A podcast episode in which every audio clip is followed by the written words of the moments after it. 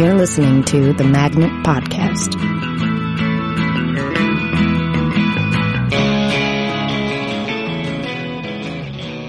Hello and welcome to the Magnet Theater Podcast. I am Lewis Kornfeld. Today I'm speaking with the great Jesse Assini. Jesse, thank you for being here. Lewis, thanks for having me here. It is uh, uh, our pleasure. Um, so Jesse uh, uh and I have known each other for a number of years, right? Probably, probably Yeah, close. seven or eight years. I was going to say maybe eight. Um, I interned at the theater, I think in 06. Oh yeah, And I'm pretty sure you were like my boss. yeah, that's right. Okay, so yeah, we're going back uh, close to like eight or nine years now, Yeah. and I know surprisingly little about you. What? But I'm so boisterous. uh, uh, um, how did you start? This is a question I should have asked you when you were interning for me eight years ago. I was probably nervous. How did how did you get started in comedy? Um, I, th- it was in college actually. I guess like so many people. Um, I, uh, uh, I was sort of, uh, sort of thinking of trying to get into stand up and I like started writing like, like jokes. Um, and then it just so happens that, uh, a guy that I was working with, um, I, I was working at a, a place called uh, BJ's Wholesale Club. I'm not sure if you guys are familiar. It's like a Costco.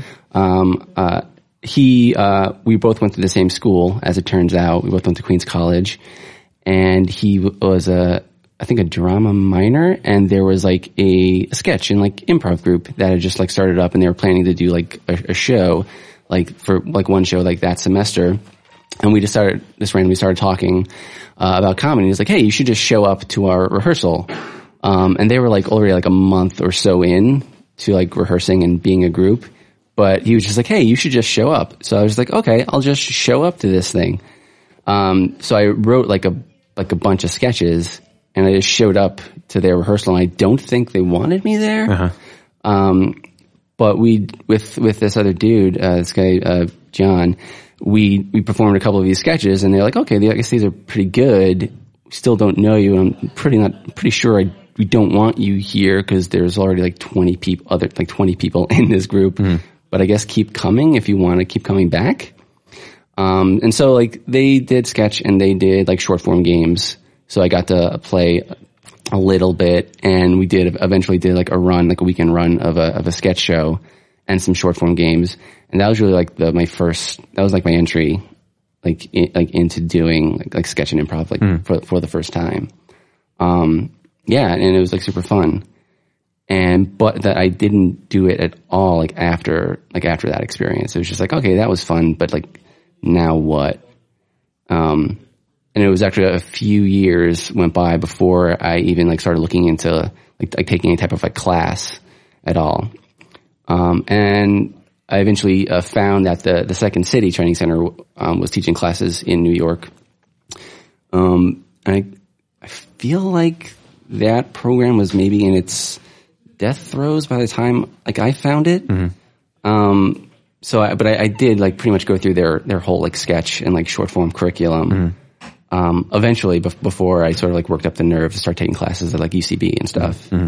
Um, so that was like maybe 2003, 2004 before I started doing that. What was the curriculum like at Second City at that point? It's it was. It, I felt like it was like catch as catch can. It was. Yeah. It didn't seem like there was a set curriculum. It was like whatever the teacher felt was important to teach you in what was supposed to be a level one. This is what they that that's what you were learning. So I remember in the first sketch class I ever took, we spent like weeks um, making up these lists. Lists of ten, I think, is what they were called. And now I realize we were sort of being taught game because we would be given like a premise and like, okay, name like ten weird sports teams. Um, as if okay, well, the, the game is like we're we're naming uh, we're naming weird sports teams, um, and it was just okay. Let's brainstorm ten weird weird teams, and we were, were doing that for like weeks before we got to like writing any actual like sketches. For weeks? Yeah, Wow. weeks of just like drills like that. Um, and there there are others that I, I can't recall, but it was a lot of like, oh, just come up with with ten weird uh, like food combinations, ten like weird, weird like like I said, uh, sports teams or um, um, weird weird weird names, weird names for like uh, weird names for a president to have or something like that. It was just like here's like your category. and then you know it would be the equivalent of being like, okay, well, ha- having having an idea of what might be like a fun uh, idea for a sketch, and then kind of writing out beats. I, I equate it to that now, but back then I was just like, oh, why are we just are we just learning how to write like top ten lists Yeah. for like Letterman or something? Yeah. Um, so that was like my, my entry to that. And the, the rest of the program kind of felt like that where I wasn't quite sure like what, why we were learning what, what we were learning. That's sort of my understanding of it. uh, Is it sort of seemed like Second City came out to New York. This is in the early 2000s, I Yeah. think. Uh, um, without really a very solid game plan about what their strategy was going to be, and and so it's interesting because I uh, I've spoken to a handful of people who were in those classes at that period, and I get completely different stories from them about what they learned and what they take from it. I just point out to people listening to that what you're hearing is a pass the clap, and Rick Andrews is winter intensive level one class. So you can tell a lot about a class by the way they they play pass the clap. This is not a good class. I don't know. They seem okay. They seem like nice kids. So, uh, um, uh, um, did you find that helpful? Because uh, my understanding of that, that sounds like an exercise. Did you read um, the comic toolbox? No. It's pretty good, uh, uh, and I'm blanking right now on who wrote it, but it, it also has like that top ten list mentality to it. And it, it actually that exercise is in that book of Okay. like ten crazy names for sports teams. uh, um, and the idea, as it's presented in that book, is that you just have to generate a ton of crap. Yeah. That for every nine pieces of crap you come up with, there's that one that has the potential to be explored. And so it's just filling notebooks with crap so that you can go through it and find a little tiny piece that you can, can blow out into a, a, a more fully fleshed out sketch premise. Yeah. Was that helpful for your way of thinking? Uh, I, I get that now. Yeah. And I'm like really like happy like I had experience doing that because I would have never like done that on my own. And I wouldn't have had that experience, I would assume, if I would have like started taking, um, say a, a sketch class at, at, UCB right away. It would have been probably more just like kind of jump in the pool and like learn to swim. I feel it, like it might have been like, um, yeah. So, so now it's like, oh, cool. I'm, I'm glad I, I did that. I see how that was helpful. But at the time, I was probably like, oh, I think I, I wanted to write, you know, I wanted to write the next Matt Foley sketch. Right. Why, why am I writing like weird, weird, weird types of food Yeah. over and over again? Yeah. Yeah. So I appreciate that now. Yeah. And I, I did like I had a, like a, a handful of teachers who were really great and uh, at, with with Second City who were like super like like supportive and I, I think I did learn a lot from. So I don't want to seem like I'm like throwing. No, yeah, of course. Yeah, yeah. You bus. studied with Gary Austin there, right?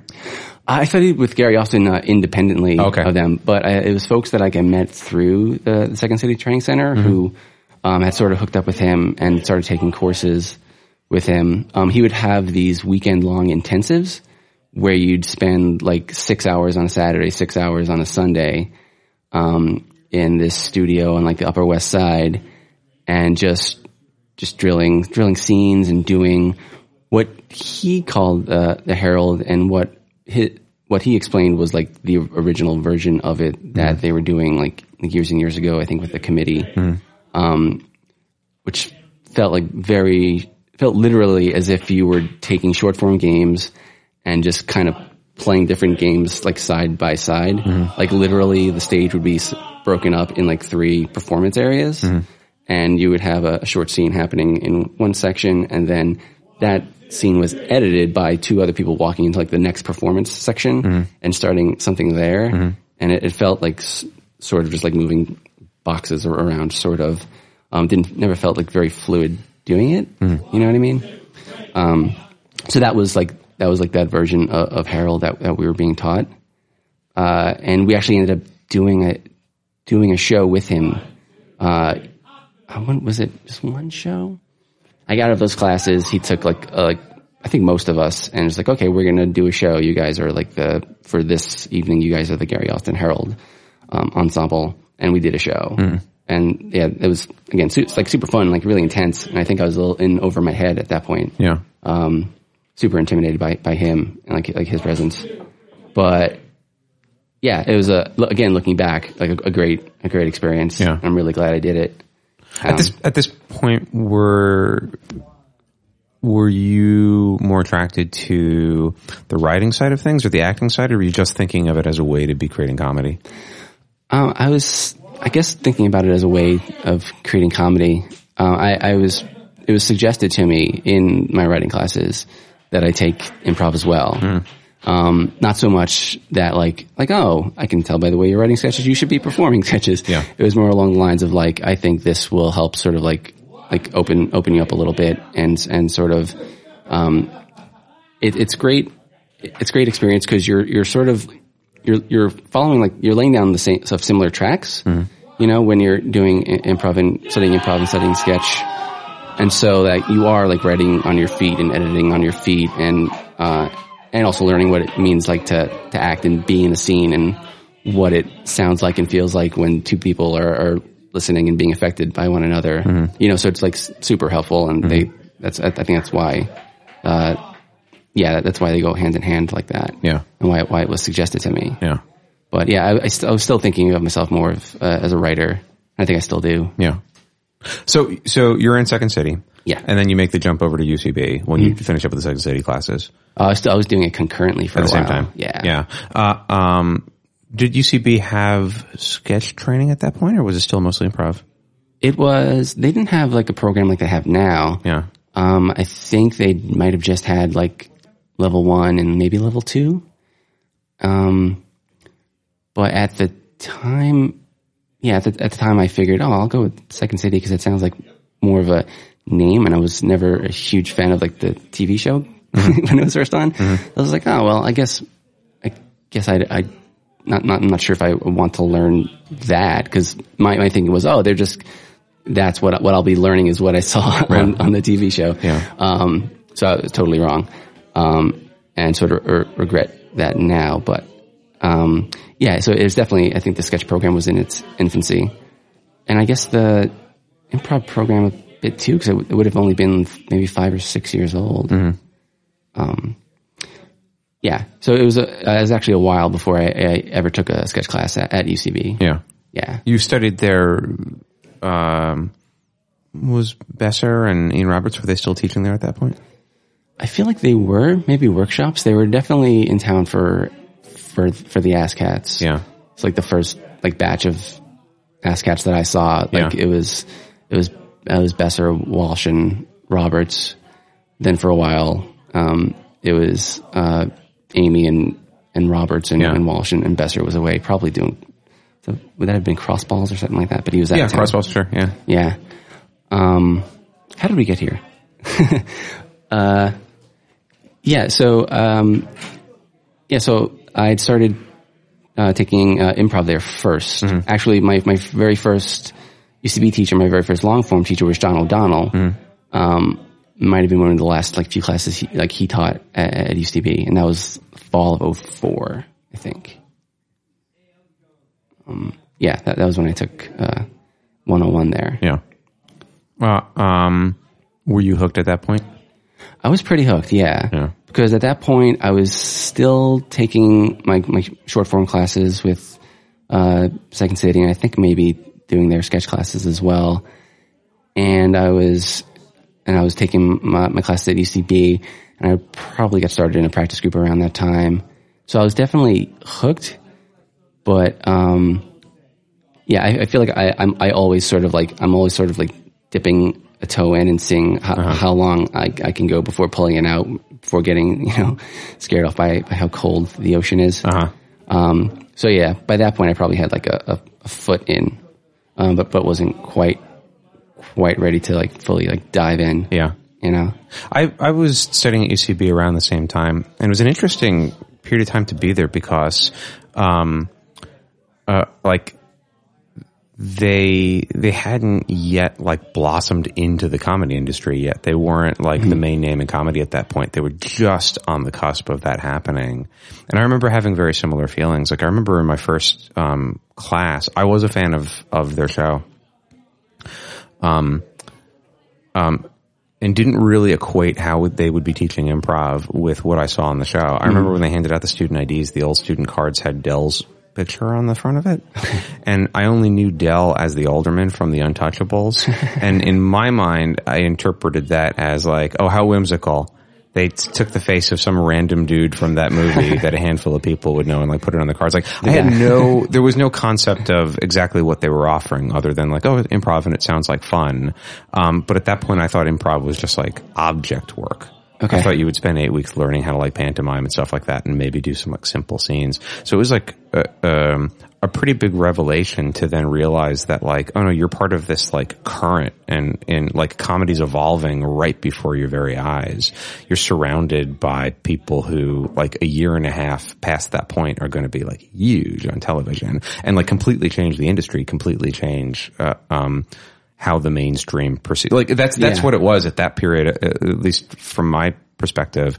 You were watching this kind of underground thing begin to become mainstream and poke its head over. Totally. Um, it, it, I'm interested in like um, in your path too because you were a part of Maude Night uh, um, in like its early stages, right? Yeah, I was on one of the very first teams. Yeah, and you were also part of the early development of Magnet too, when when the first couple of batches of house teams were being put together. So you have like a really unique vantage point of of watching both of those theaters kind of grow and mutate and evolve over time. I'm just sort of curious. It's probably a really general question, but like, uh, um, what have you seen change in all the years that you've been doing it here? Oh gosh. Um, well, f- f- uh, the thing that really jumps out at me is just like how much like this this community, like the magnet community specifically, has like never stopped growing.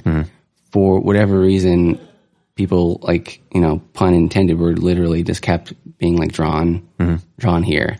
Um, and from like seeing like super early on like megawatt shows where you know I was probably like one of like four or five people there to uh to seeing like you know fairly um full houses like now it's like so super cool. And it's it's cool to see how the the theater like has evolved. I, I feel like has um I feel like the I think the the theater's vo- like I want to say voice and uh, an approach to the work has has really I want to say also want to say matured in a way, um, or at least has uh, solidified it itself. And I feel I feel like in a in a now correct me if, I'm wrong.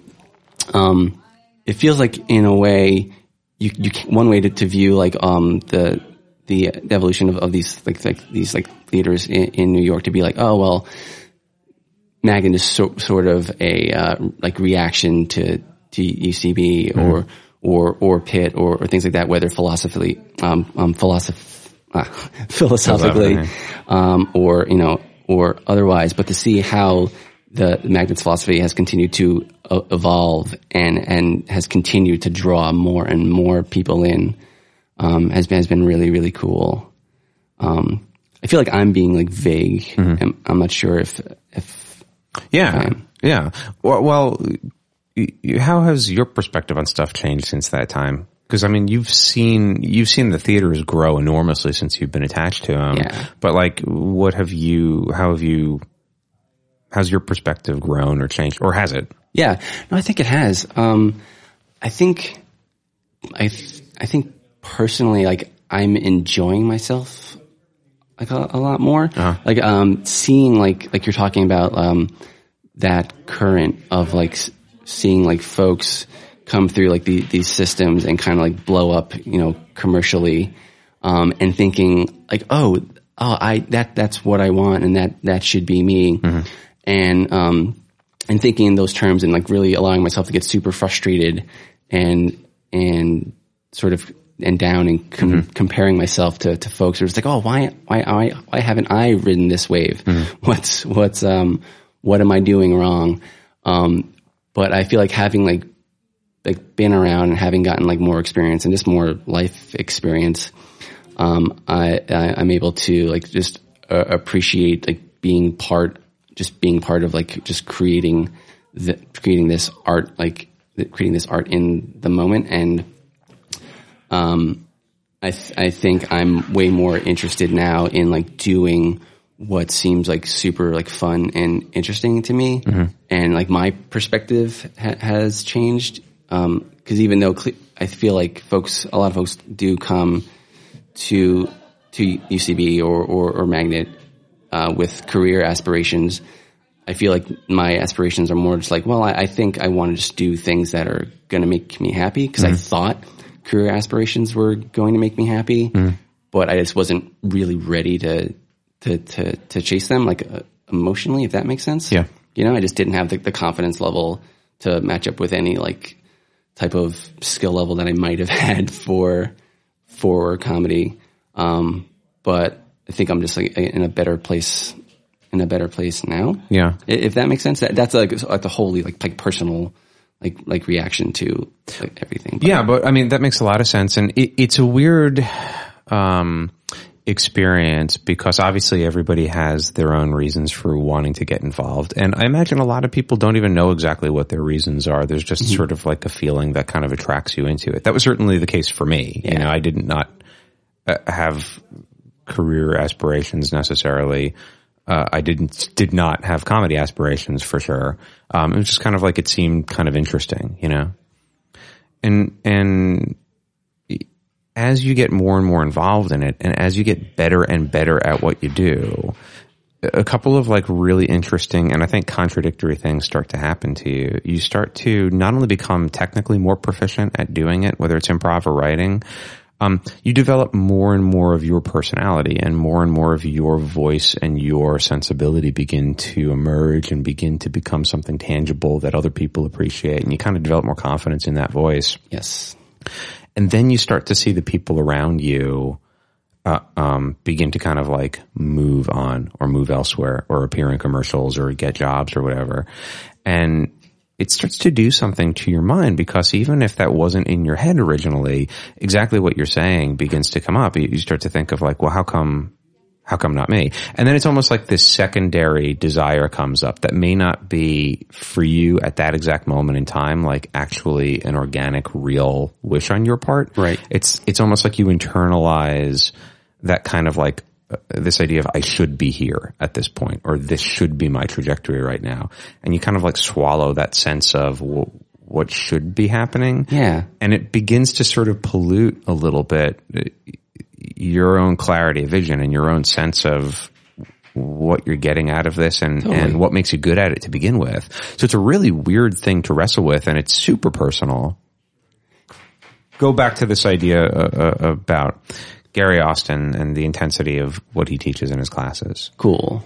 having never done his class, but having heard him speak a number of times, one thing that that I find really interesting about his point of view, and it seems to me that it's a very kind of old school approach and a much more theatrical approach, is this insistence on uh, uh, aiming for the truth of a moment, on aiming for being absolutely honest and not violating the honesty of the integrity of what you're doing for the sake of an easy joke or something Right. Um. part of the reason why I find that so fascinating is because I feel that not many people go beyond paying lip service to that idea. And for the most part, when you're working and you're on stage, your main thing is to create comedy for people. You want to keep an audience entertained. So whenever I hear a teacher who like raises that idea of like, well, it's funny, but you're missing the bigger truth here. You're missing the deeper issue. For me, that's always, it makes me feel guilty in a good way. It's like a creative form of guilt because it, it's like a challenge of like, oh yeah, I could do better than what I'm doing. I might Yeah. be creating good comedy, but this could be more meaningful and this could be something potentially more inspiring to people.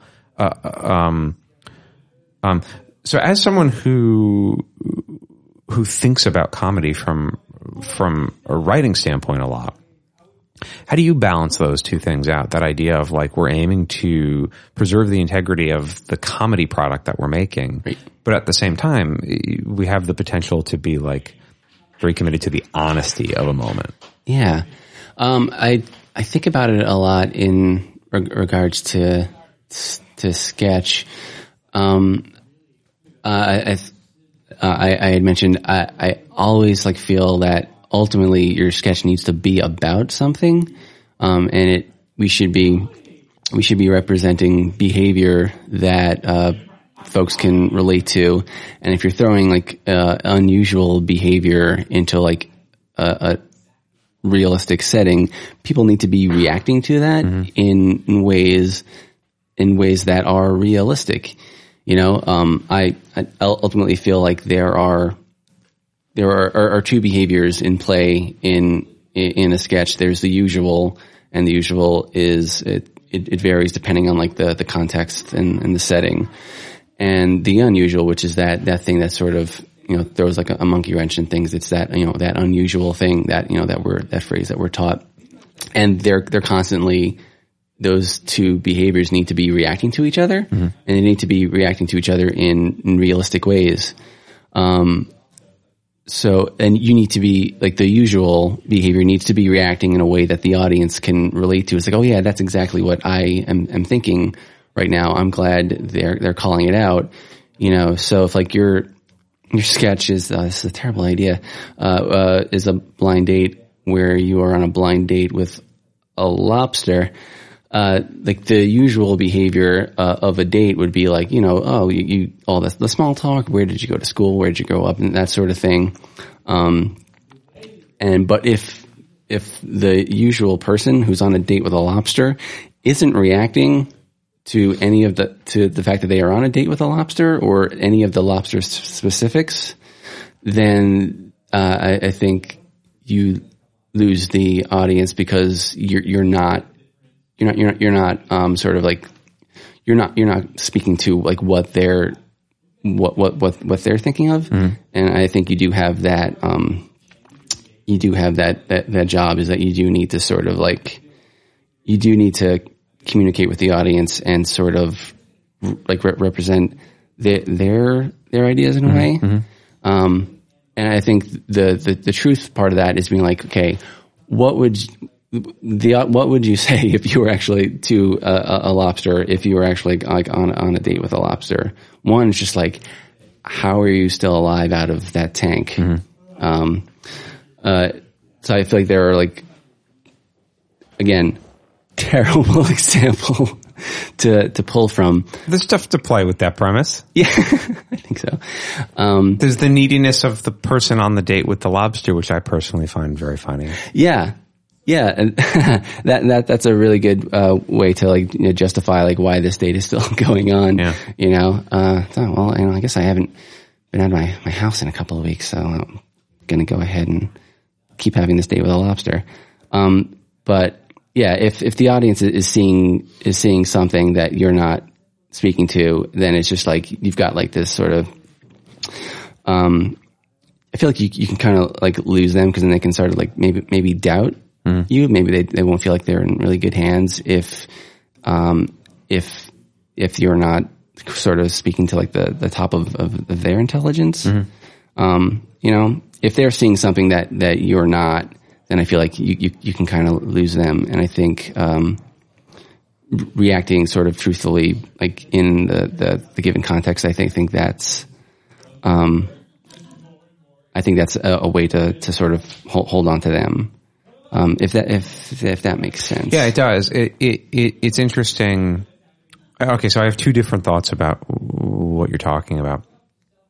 One of them, to me, it goes back to what you were saying about making those lists in the Second City class. Yeah. Uh, of like, okay, what's just 10 ridiculous names that you can come up with?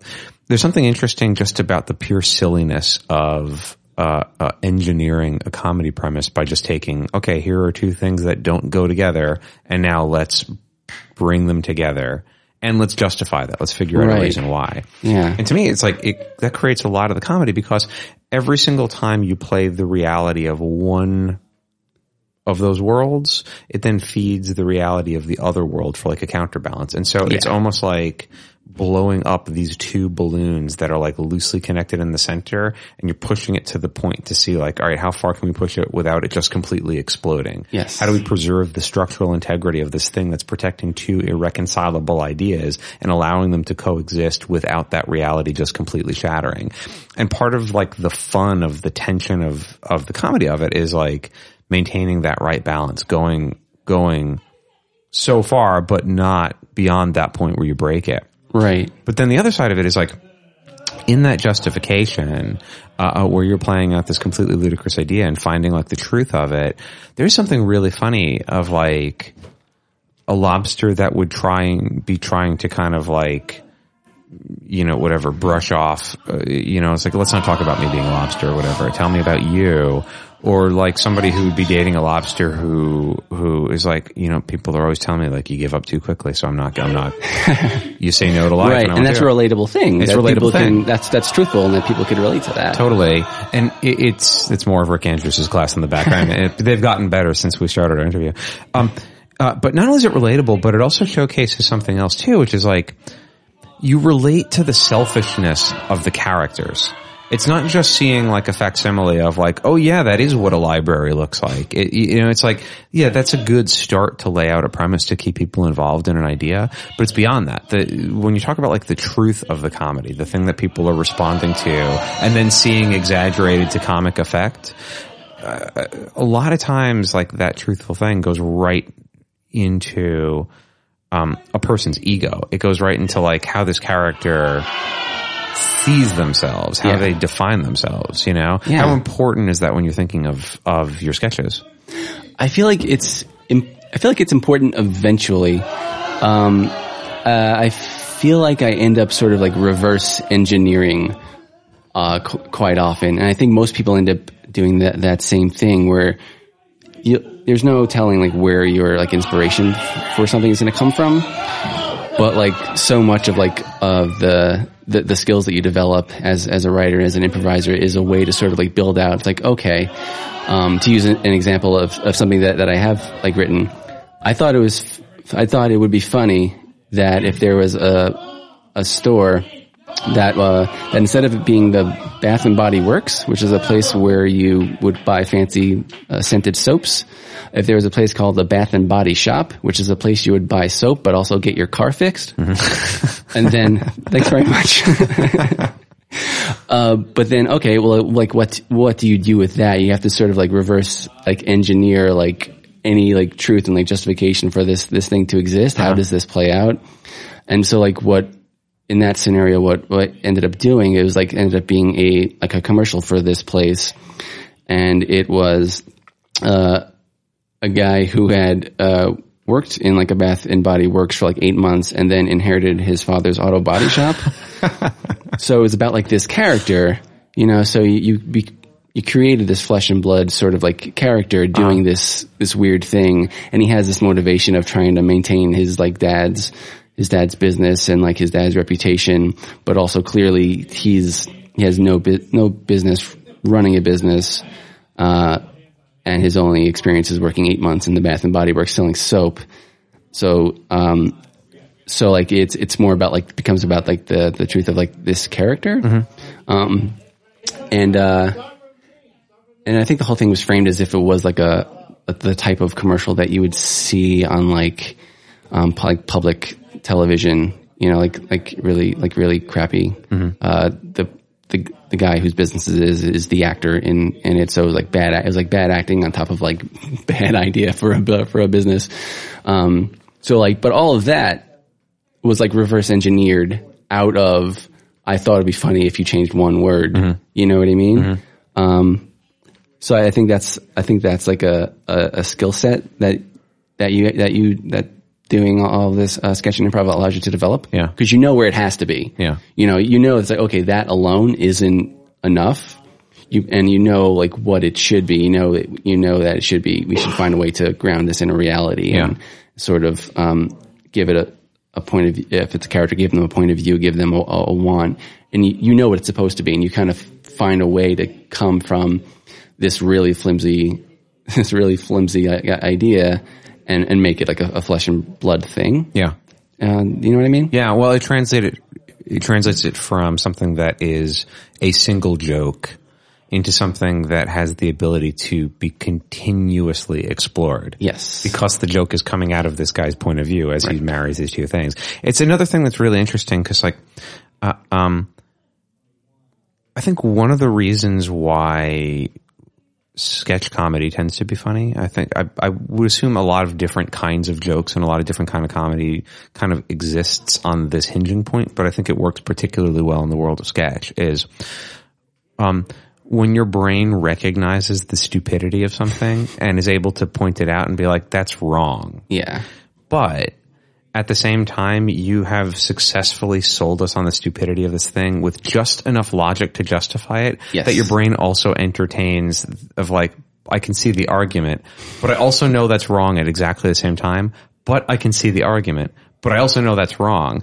And it's constantly going back and forth between those two things. And it's like, it tickles your whole mind. Yeah. It- your brain doesn't know what to do with, with those irreconcilable things. You've led the brain logically to accept something that's completely illogical and then it, you just laugh it off. You know what I mean? Like you burn all that energy out by laughing. And it's so interesting that like that one move in that sketch of making it this guy whose dad gave him the body shop and he loves his dad. It's like, oh, that's the thing that your brain can accept of like, oh, well, that makes sense. Right. And so now it doesn't just become this one idiot joke. Your brain keeps on going back and forth between this one dumb idea and the guy. And every time the brain thinks of the guy, that idea becomes funnier and funnier. It's super interesting. Yeah, yeah. Oh, sorry. Um, uh, for those of you listening, I just hit the table with my knee, and uh, my barely noticeable. Uh, I just called it out. You guys wouldn't have noticed. Um, yeah. Um, what was I thinking before I got distracted by my own knee? Um, See, that's funny. that is a premise right there. uh, distracted by you guys. You guys ever noticed that like uh, your your your patella shifts? I think that's- anyway, I'm sorry. Is anybody else in this office distracted by my knee right now? Because I can't stop thinking about it. Why is there less hair on that cap? Anyway, uh, it's twins. We were in a we were in an OBGYN clearly. office. Yeah, clearly. the revelation is what made that work. Uh, I was thinking of something else along those along those lines. Um, yeah, along the lines of like having yeah having this sort of like debate. Um, I kind of think of like a, a good or, or or some good sketches or a good premise as like as a bit of a debate. It's like your premise is a bit of like your your your thesis statement, and then mm-hmm. the rest of the sketch is like the argument for it. Mm-hmm. Do you know what I mean? Mm-hmm. And like the the oftentimes the unusual like the unusual person, the weird one, quote unquote, will be sort of like posing would be like um, sort of pushing like the the premise or your thesis statement forward, and then like the more grounded person, the person representing like the reality, is just like yeah, but and is like sort of arguing against it, and sort of like a sketch can be a lot like um, constantly sort of like arguing for your for your your premise in a way. And I know it's like argue is a very loaded word to to use, um, but Needlessly, I would say, but please Yeah. go on. In my opinion, our argument is one of those words that has been like bloated completely out of proportion. Right. I agree. Um, cause it could be very, very useful to argue specifically in a sketch because sometimes, you know, you, you, you need someone to question something to get some information out Yeah. to, to, to ground the scene or Yeah. establish something. So when used, when used correctly, both in improv and sketch arguing could be like really useful. Yeah. Yeah. So I, I often like think of it like as a bit like a, yeah, your, your premise is kind of like a, a thesis and you're sort of arguing for it. And ultimately, like, uh, I think the, the weird thing should pr- be proved to be true. And that's like the, the, um, proving your, your thesis statement to be, to be right. Uh, that's, that's how I've been thinking about it lately. Boy, there's nothing more disappointing than the classic, it was all a dream move, or all right, cut. Or it's just a movie we're making. It's like, oh, so you've just proven that that funny, hilarious thing, which couldn't possibly exist in real life, is wrong and doesn't exist in this Yeah. pretend world you've created either. And it's like, oh, thank you very much. So deflating. Yeah. So deflating. Yeah. Um, yeah, though I do love doing those moves, but then still finding a, a fun way to, to prove it true. Um, I'll reference again something else that, that, that I did, um, which I feel weird about. I don't know if I should, No, go uh, for it. referencing like my own stuff. Yeah, you got to. Um, well, I uh, here I'll I'll ground that for you so you feel less weird about it. Oh, sweet. uh, uh, uh, uh, it is very useful for you to lead us through your thought process, Okay. how you're engineering your comedy. So, of course, you can only go through your own material. So, uh, uh, uh, um, you're being a scientist right now. Sweet. Fabulous. Please. Um, yeah, so I was, so I, I'd uh, written uh, an- another like uh, silly sketch. This one was also a commercial. I tend to take my my sillier uh, sillier ideas and turn them into commercials, uh, just because it's like a, a great sort of like uh, vehicle for jokes. Like super easy. You don't have to like ex- explain too much. You don't necessarily have to have a character. It's just like, wait a second, why why is this happening?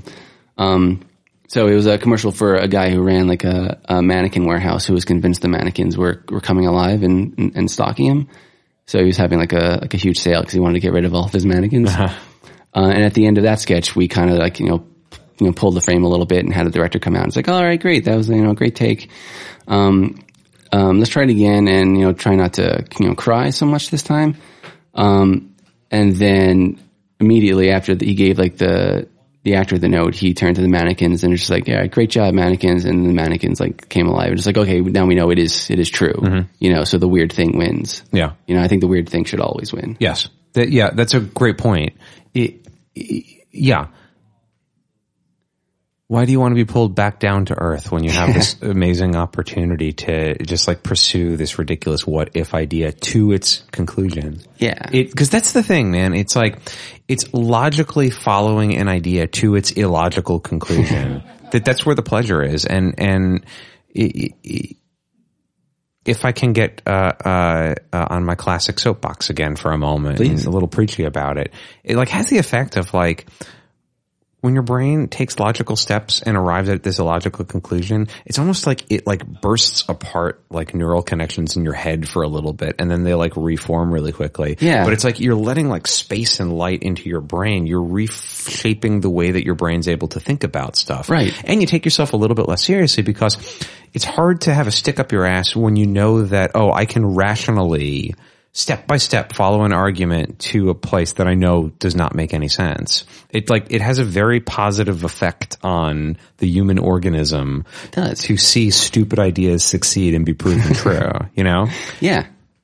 Yeah. And yeah, it does sort of like, um, re- rewire your, your brain a, a little bit, like when, when that happens. Uh, yeah, cause then to go a little like, like further that, it could just mean like, oh yeah, and anything, anything can, can happen and anything could be true. So like, yeah, this, this silly like sketch, uh, idea could be proved to be, to be true and we can, we can flesh that out and make that a real thing. So like, why can't, um, this idea I have for like a small business or any other like venture, why can't that, why can't I prove this to be true? You know, why Yeah. can't one, why is one weird thing, you know, provable and, and not another? If Yeah. That, that makes sense. Yeah, it does. It, it, I, again, it, this is like a little too, like, pretentious or whatever ecology, but like, I do sort of feel like the practice of comedy makes your brain work better. It, it, you know what I mean? Like, it, it, you're learning how to use your brain well. And not just like being a practitioner of it, but, um, Billy Connolly said this in a great interview. He's like, when you're really cooking and you're on stage, your brain uh, uh, is like firing on all cylinders, and you feel yourself getting smarter as you're drawing connections between ideas, as you're figuring out ways to heighten and develop something. But there's like a contact exposure that everybody in the room has too, and I've certainly felt this watching shows uh, where it's like I feel like I'm smarter just because I've had to keep up with the people on stage, and it like it, it makes everybody's brain work a little bit better than it did before. It's a really incredible feeling and you know like a pro evolutionary force in our makeup Yeah. Yeah. Um, yeah, I've definitely, I've definitely felt that. Um, and I also weirdly been in, I don't know if this is changing the subject, been in, in, in weird places where like I would feel like I- intimidated or dis- disappointed either, um, I, if I wasn't able to follow or not able to get on board with, um, Yeah. whatever everyone else is getting on board with, uh, or getting like that weird headspace where it's just like, ah, when am I going to be that good? yeah right You know? right Uh, which is, which is a different thing.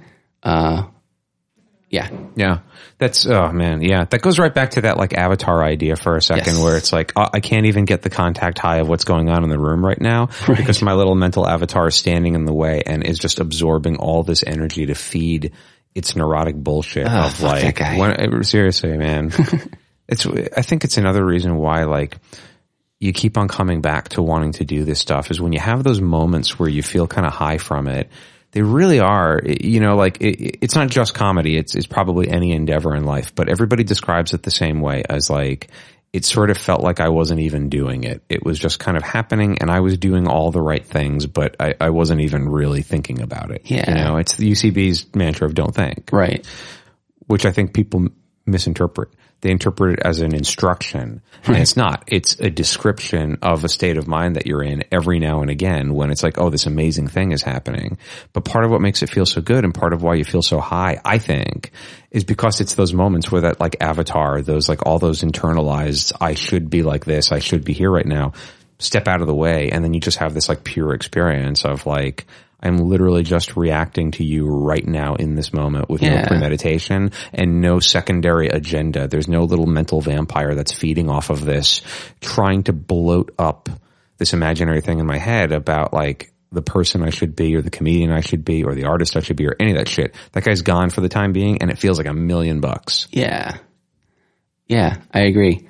Um, yeah, and, and that's a, really good point about that that concept of, of of don't think. I don't know if I've ever thought about it that way because it does sort of like feel like an instruction. Not that anyone has ever like presented it to me that way. Mm-hmm. You know what I mean? It's definitely not like a rule where it's just like, hey, step one, Right. Do you know? Don't think. Um, maybe the fact that it's on a T-shirt, something about that makes it feel like more like a like a like a rule, like no fear or something. A little bit, yeah. It, it, it I I think it's also too of like people get nervous because it's like, well, the magic doesn't happen all the time, and it doesn't happen immediately. A lot of like your best shows don't start off as your best show; it they end up being your best show, Right. And I think that people get nervous because like they'll be in moments where it's like, oh, I'm clearly thinking, or I'm clearly in my head, and it's like that's fine, that's okay. Go through that, explore it. But a lot of times people can get hung up on like, up, that means I'm doing it wrong Yeah. that means I'm making mistakes right now. And so you invite that avatar back in because now you have this like inner monitor that's watching everything you're doing and is also reminding you of like, you're thinking too much right now. you know what I mean? Like, and it's like, no, no, you gotta like empty yourself of that thing. It, that guy doesn't belong for the period of time that you're on stage. Yeah, very true. Um, yeah, and I find myself still having a hard time doing that. Yeah. You know, uh, specifically like stepping like out uh, out of a scene, like back to the you know back to the wall or the sideline, and then you know you're you're immediately going to going at least for a few seconds going to go back into your head and be like, okay, like what can I pull from the thing I was just doing? What what else can we do? And then you realize, oh shit, there's a, another scene happening in front of me. I should probably be be paying attention, you know, so I can take in stuff from from them. Um, yeah, I, I wonder if like if that ever if that ever goes away entirely. And I don't think it does. I, I don't see how it could. Yeah. It, because it, it, you know, like, excuse me, it's only a problem if we think of it as a problem. But if we think of it as like, oh, okay, like that little guy in my head who's thinking about everything and trying to steer me to safety and trying to do it the right way. That's also the guy in my head, uh, uh, or girl or whatever, you know, it's like, that's the person in my head who is also like, protecting me all the time from doing stupid things that are going to get me hurt or shot or killed or brokenhearted or it's like that that little person does a lot of good for me Right. you know what i mean like it's just like now it's happening in a time where it's like it doesn't recognize that now is not the time Right. so i can only imagine it like you're constantly grappling with it. But this is where for me, it's like, well, yes, and comes in handy because instead of it being a thing of like, okay, don't think. And if I'm thinking that's a problem, when you find yourself in a situation where you're on stage and you're thinking, it's like, okay, great, think Right. and pay attention. Just do them both. And some, when you define it for yourself as like, I can either think or pay attention, but I can't do both of them, then you're at war with yourself. But it's like, oh, okay, I can think and watch what's going on around me at the same time. It, it's almost like, oh yeah, I am that smart. I do it constantly.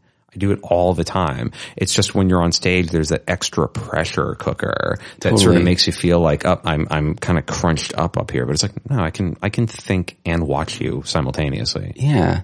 It's really comforting even, you know, to hear, to hear you say that and describe it as like, oh yeah, that's a, that's a, a person that's, that's with you all the time. Um, yeah, help, helping guide your, your decisions and, um, protecting you. Totally picturing it as like a, a dog of some sort. So it could be a, a guy or a girl or a dog. Um, mostly because I'm picturing a, a dog sort of jumping up at you and wanting att- attention when you don't necessarily when you can't necessarily. Oh, I have to pay attention to this scene. I can't. I can't Yeah, play totally, with you. I can't play with you right now. Yeah. Um, but it also that dog who was gonna, you know, n- you know, bite on your shirt and pull you back and keep you from getting hit by a car or Right. something like that. Um, it's Lassie. Slash A. Yeah, we all have a, a Lassie inside of us. That's a, a nice way of thinking about it. Thank you. That defangs it a lot. when you think of it as like, oh, okay, it's not this like asshole in my head. it's just like a dog that wants to be played with right now and needs like some attention. It's like, oh, that, that takes away some of the horror of that. It does. It does. Uh, yeah. I have two more questions I want to ask Yeah, you. please. Uh, um, uh, so as a very experienced sketch writer and sketch director and sketch performer, what are the seven uh, effective habits that every good uh, uh, sketch writer should develop? They don't have to be seven, but i I think that's the name of a book. So Yeah. it could be, it could be one. I don't know, whatever. What are like effective, useful habits that people can take into uh, uh, uh, take into their behavior that will tend to help them have access to more ideas and be able to refine those ideas? Ooh, good question. Um, I feel, this seems obvious, but like, write every day if you can, even if it's just a tweet or you know, um, just jotting down ideas on uh, on a post-it. Um, writing consistently and thinking consistently in in those in the in the in these terms, uh, I think is just beyond helpful. Um, uh, I, I do think, like, like I was mentioning before, like the sketch does have to be about something, um, even if it's say like a just a, a character a character monologue. Um, I, I think don't get like caught in in, in a trap of being, of being like, oh well, I write character driven stuff, and then um, character driven stuff. I, I feel like in games game driven stuff, I think they don't have to be separate things. Uh, I think if there was a Venn diagram, there would be. I think they would be the same thing. They would just be a circle. They wouldn't be a Venn diagram. They'd be a circle. um, so I think yeah, it does have to like be about something. Uh, don't shy away from like making some type of like like commentary on like wh- whatever uh, situation that you are um, you're you're you're representing. Um, uh, another good habit. Uh, don't just puke out first drafts. Just it, the first draft is going to be. I'm not going to say it's going to be shit, but it's going to have the elements that you need to to make it better the next time. You know what I mean? And then yeah, there will be a lot of like elements that you can easily like like dismiss, but just get that first draft out and know that you're going to be refining and, and refining and refining. Um, and you need you need like all of that first draft sort of like word vomit to um to allow yourself to like find to find the find the thing for for your subsequent drafts. And real I, I be serve the scene and be sort of like slavish to you know to to the game for for lack of a better word. Um when I and when I rewrite I I try to like I kill like everything that is an aside or is uh just a just a joke if it isn't setting something up or paying something off then you uh, when you're rewriting I you can probably do without it. Um I, I like to think of like your your sketches as sort of like blueprints. Um eventually when the building is made they'll plant like nice flowers everywhere but you don't necessarily have to have flowers built into your blueprints. You need a strong structure. Um, you need to know where like the the you know the, the beams and such are going to be uh, i'm not an architect I, i'm not quite sure like uh, how many beams are You're talking a good game. oh thanks very much uh, shouldn't have doubted myself um, Yeah, look at that building. It's beams. that thing looks solid. These beams uh, are Art, Art Deco uh, beams uh, from the uh, Art Deco period of. Uh, oh my God! Okay, uh, did I mention it was twins? You guys are having twins. Oh, we're still in the OBGYN. See, it's always that revelation. You know? It's your imagination. Um, uh, yeah, yeah. So I, I think of it very uh, oftentimes. Yeah, like yeah, as that blueprint. Um, and so you can, yeah, you don't have to necessarily be like, okay, here's where the, the pretty flowers are going to be out front, but you do need like to have like the, the structure down. Um, and everything needs to sort of like, um, s- support its own weight, you know, or pull its own weight. Um, get stuff up in front of people, you know, um, performing stuff that you've written is like super helpful, but also like writing like with actors in mind and, and, and writing for people. Do you, do you find that helpful. helpful when you're writing for somebody else's voice? Does it give you different ideas than you would have gotten just as yourself? Totally, totally. Um, yeah, and I think that's where like improv helps too as, for a writer because it uh, imp- when you improvise, you have to often take on other points of view that aren't necessarily your own. So like you you build up that muscle. So if like I was if I was writing something with with with you in mind, it, it would be a little bit easier for me to sort of try to get into like your what I think your voice might be, or at least um, so more towards your voice and, and less and less mine. Um, because you know you have that experience as an improviser of being able to take on like like different points of view and like drop your own.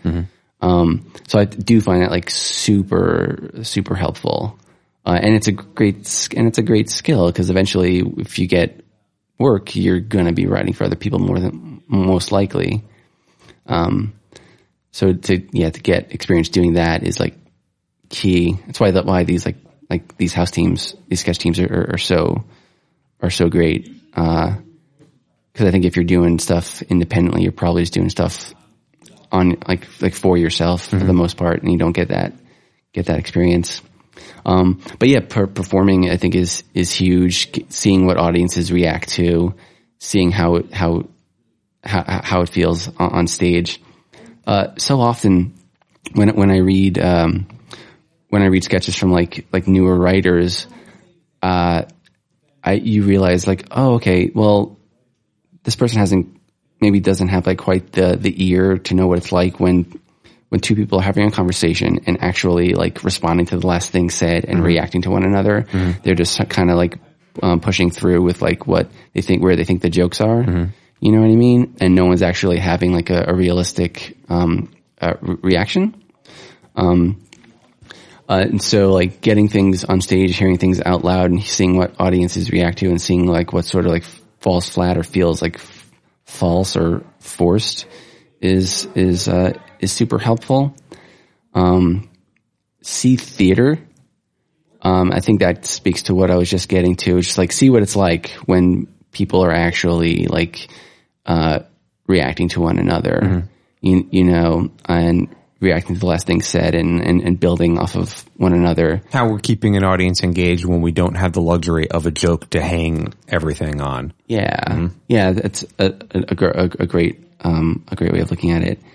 Um, yeah, see, yeah, see, see, see theater, see, uh, see plays, um, improvise if if you can. I know there are like uh, some folks like just write and, and don't improvise, but that's another great way to get that experience.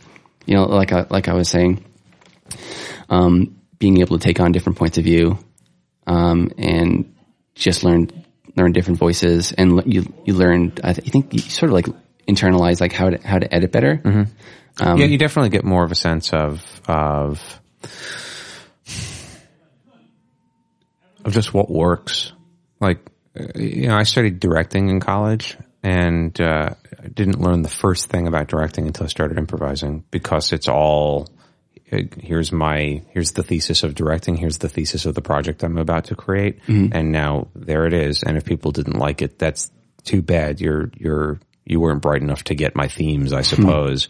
Whereas like on your feet you learn of like okay uh, uh, either that idea played or it didn't Yeah. if it didn't you can't blame that audience because uh, It's your job to communicate with with them. Exactly right. And so it really sharpens that ability to recognize of like, oh, okay, you can have the greatest ideas in the world, but if I can't show them to you, if I can't get you to relate to them and experience them with me, it's, it's a waste of everybody's time. Yeah, I yeah I would I would agree.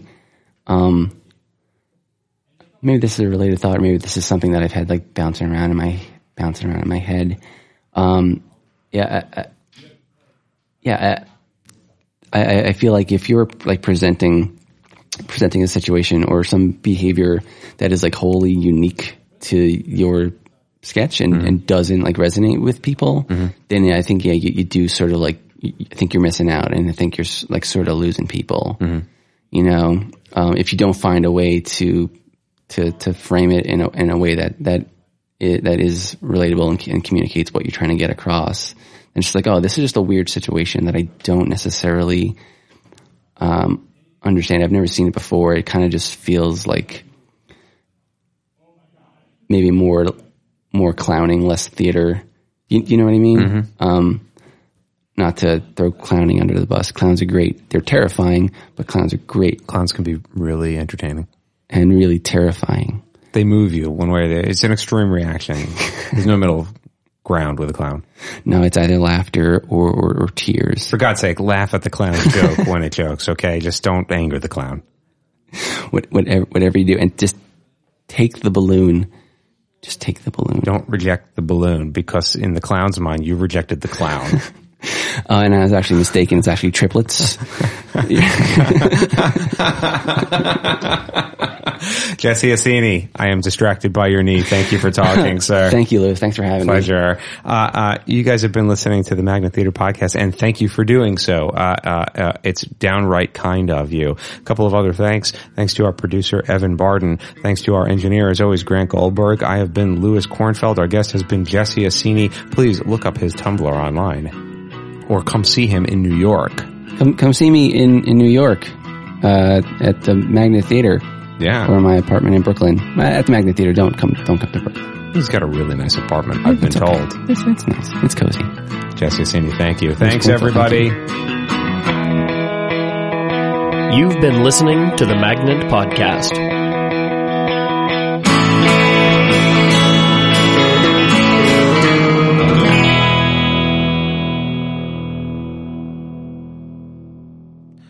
Magnet Theater Podcast is brought to you by the Magnet Theater Training Center, where we offer classes in improvisation, sketch comedy, storytelling, musical improvisation, all of the wonderful things that your heart could desire. Uh, we have classes going on all the time. If that sounds like something that you'd be curious to try, if you think that would be fun, and I promise you, it's the most fun you've ever had, check us out. Uh, we offer some wonderful free introduction to improvisation classes several times a week. You can find out all about those free intro classes, as well as everything else that we offer on our website. Magnettheater.com is the name of that website. Once again, free intro classes.